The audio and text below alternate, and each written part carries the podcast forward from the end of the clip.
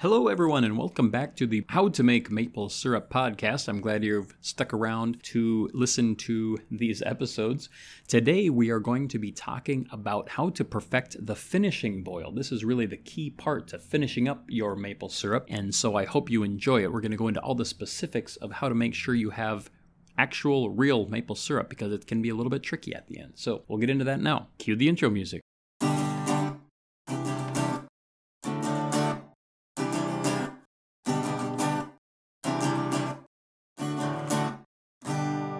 Okay, so you finished boiling all of your sap down outside. Let's say you started with an initial five gallons of sap and you've boiled it down to about an inch and a half or so in the bottom of your boiling pot. And now you're ready to bring that sap in, that syrup. It's hard to know what it is right now because it's about halfway between sap and syrup inside and you're going to finish that boiling on the stove. Now, this can be a little bit tricky, and so we're going to go into a lot of the details on the specific steps to make sure that you end up with real maple syrup that's not been overboiled or underboiled. We'll talk about how you determine that. The first step that I recommend is once you're bringing that sap in from your outdoor boiling rig is that you want to filter it. So take that large pot, pour the sap into a smaller pot that you're going to fit on your stove. I like to use a five quart pot that I put on my stove, but filter that through a mesh filter. These types of filters are often called non woven filter cones. Some people use cheesecloth. What you want to do is just remove all, the, all of the debris that has fallen into the sap or into your boiling pot while you've been doing the boiling and also remove some of that foam we talked about in the previous episode. You want to just get that out of the sap and the syrup if possible. So you're going to filter that through that non woven filter cone into your boiling pot that you're going to put on your stove. So once you have that on your stove, at this point you're down to, you know, maybe a half a gallon or so, maybe a gallon of syrup, sap, whatever you want to call it and you're going to go ahead and continue boiling that down. So oftentimes, if I have time, I'll go ahead and just take the, the hot sap, filter it, put it on the stove, and start boiling it again right away before it has a chance to cool down. That works great. If you don't have time, you can go ahead and I recommend filtering it while it's still hot, but you can put that in that pot and then maybe put it in the refrigerator if you want to finish it up the next day or something like that. No problem there you can definitely do that, but I, I would keep it uh, refrigerated at that point. Okay, so you've got it on your stove and you're gonna start boiling that again. Now, one thing that's kind of key about maple syrup is that it boils at a higher temperature than water. So we all know that water boils at 212 degrees Fahrenheit. Maple syrup is going to boil at a temperature of 219 degrees Fahrenheit, so hotter, about 7 degrees hotter. And again, that does depend a bit on your elevation, so you might want to double check the actual boiling point in your area. You're going to want to be about 7 degrees hotter than the temperature at which water boils for your area. So keep that in mind. I recommend using something like a candy thermometer. Just keep that in the syrup while you're boiling. Again, regulate that temperature properly so it's not boiling over. You have to keep an eye on that a little bit. But once you establish kind of a nice rolling boil, you'll be all set. You can let that just boil for a while. It'll probably take about another half an hour, 45 minutes maybe, depending on what point you stopped boiling on your outdoor burner. Just go ahead and keep boiling that and keep an eye on the temperature.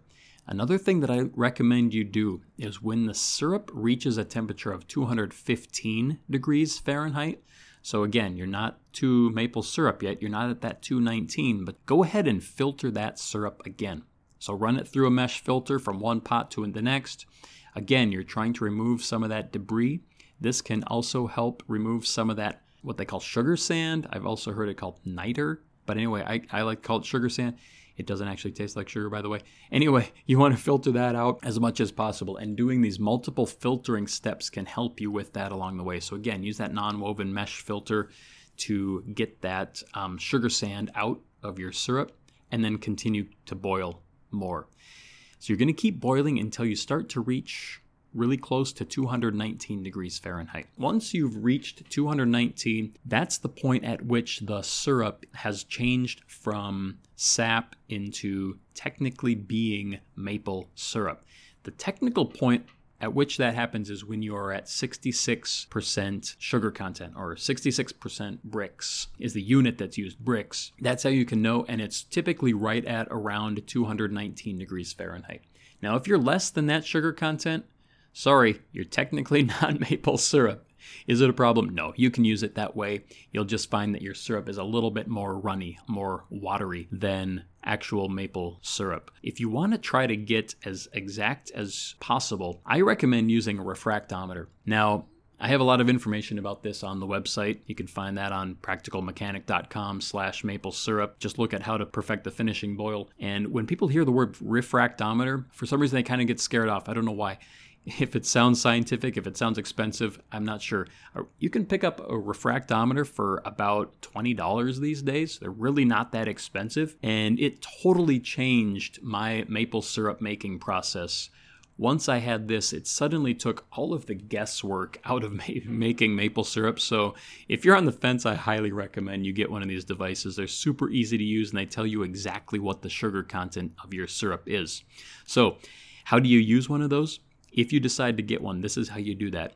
You take a few drips of your syrup and you drip them onto the slide. You close the window, so you smash syrup in between two slides, and then you look in the viewfinder. There's a blue line, and wherever that blue line lands, you directly read off the percent sugar content of your syrup. Once it reaches 66%, then you're done.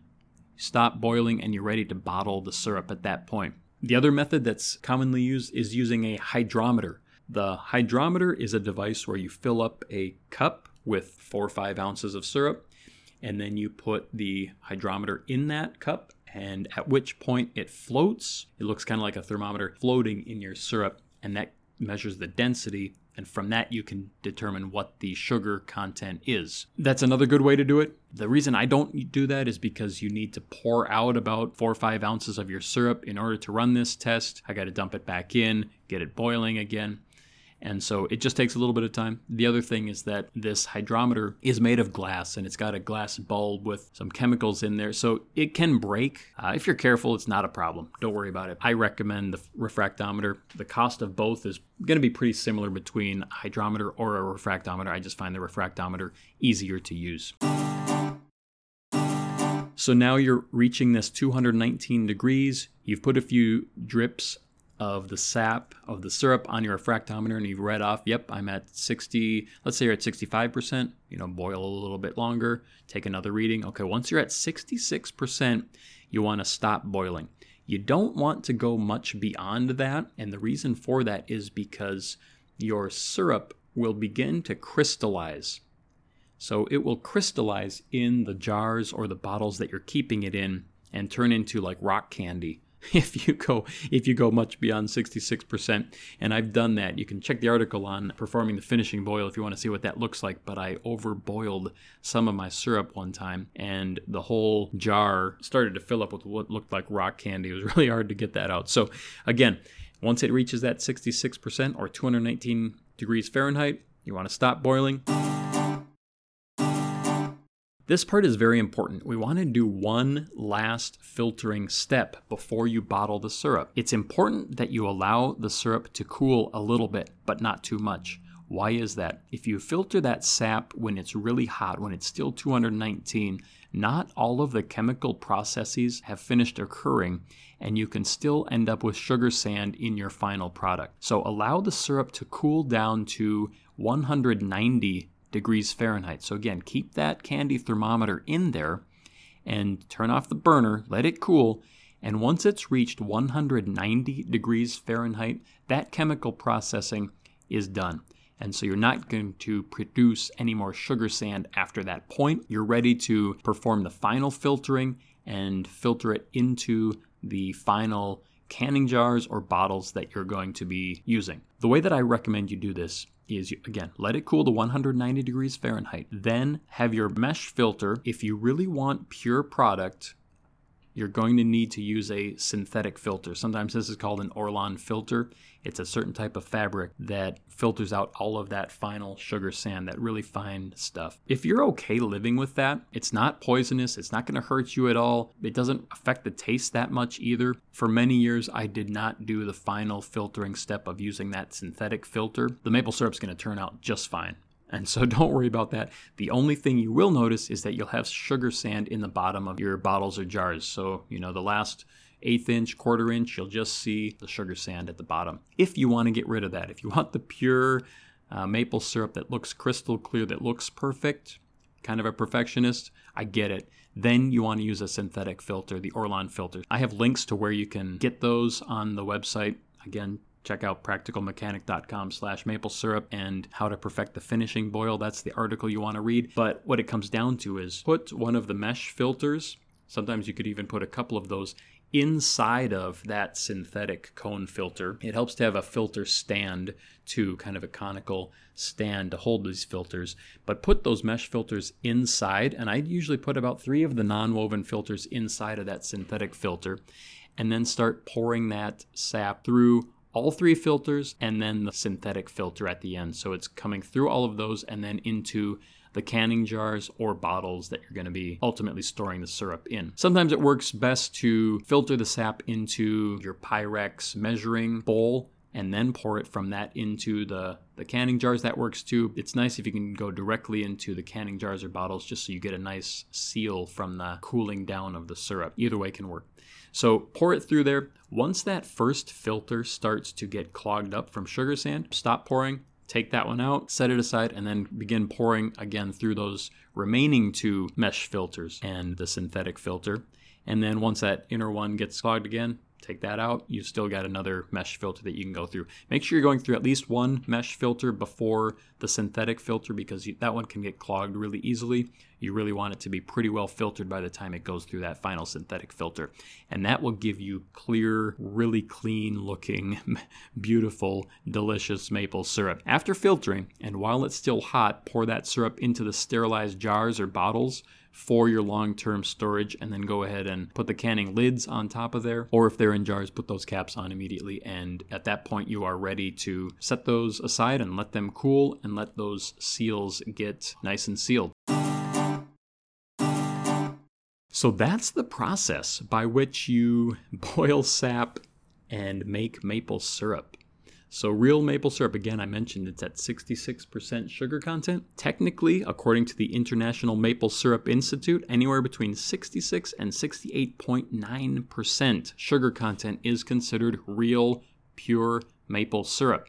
So, again, you can measure that using your hydrometer or refractometer, and then you'll have a nice, accurate reading for doing that. Okay, so in my case, the last time that I did this, I started out with five gallons of sap and I ended up somewhere around 20 ounces of pure maple syrup when it was all said and done. so that's boiling down the sap, that's any losses you have in things like filters or uh, the remaining syrup that's stuck to the inside of the pot, that kind of thing. So, of course, that's that's a ratio of 32 to 1 and this depends on a number of factors, including the sugar content of your trees, which we talked about in an earlier episode, how efficiently you can use those filters, and that kind of thing. A few words on the grades of maple syrup. Lighter syrup tends to come from the first sap that's harvested, and the color darkens as the season progresses. So, if you're the type that you're just gonna collect all of your syrup over the course of the entire season, then it's all just going to mix together, and you're gonna you're gonna end up with sort of a, a medium colored uh, syrup. But if you boil multiple times throughout the season, maybe you boil a couple times a week over that three, typically three week period, you're going to notice that the syrup starts out lighter and gets darker. That's perfectly normal. Another thing to mention is that larger batches where the sap is continually added to the evaporator, the boiling vessel, will be darker in color. So the longer you boil, the darker the sap is going to get. That kind of makes sense. The technical term for that is the Maillard reaction. That's taking place inside. If you want to get really technical, you can look that up.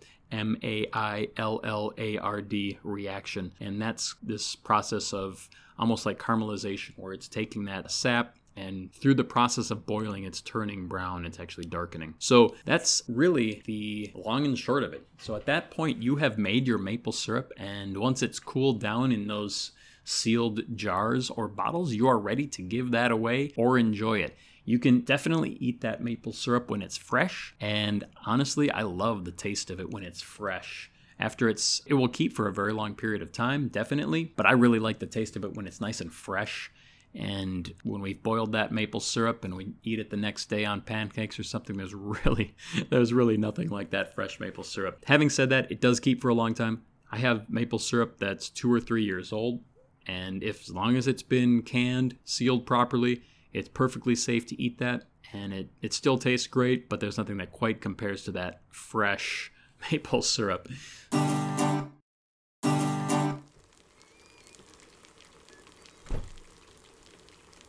Well, we are joined now by Rachel, and I understand, Rachel, that you're going to be asking me a few questions. Is that true? Yes, yes, that is what you have been told and what I have been asked to do. Okay, well, let's go ahead. What's the first question? Well, I've always wondered what's your favorite memory with making maple syrup? Okay, well, I have a pretty good one, and it's from a couple of winters back. It was one time we were going down to the sugar bush where we collect the sap, and we were all cross country skiing down there. So we skied down, and it's about maybe an eighth of a mile. Anyway, we skied down, and we had collected the sap, and we were collecting it in milk jugs. And so we were hauling those back, and it was a good day for collecting sap, and we'd gotten 10 gallons that day. And so we were all trying to carry that back. Each of us had about two gallons. And then we came back and we stored that on the shady side of the house in the in the snow. So, another thing I wanted to ask is what do you like to put your maple syrup on? Like I said what I like to, but what do you like? I mean, maybe it's different than mine, but You know, I like French toast a lot, but to be honest, my favorite is waffles. I just love waffles with the deep pockets. what about pancakes? Do you like pancakes? Oh, I love pancakes. I love pancakes For too. me, the hard thing about pancakes is that the syrup kind of runs off. Yeah. The nice thing about waffles is, like I said, the pockets. The They're there to hold it in. Genius. I mean, we're not here to talk about waffles.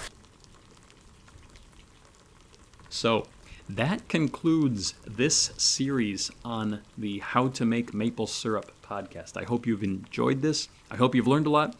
And um, I hope that it has been helpful to you because this is a lot of the, the stuff, and I tried to include a lot of the details that I've learned over the years harvesting maple sap and boiling maple syrup. I tried to include a lot of those tips and tricks.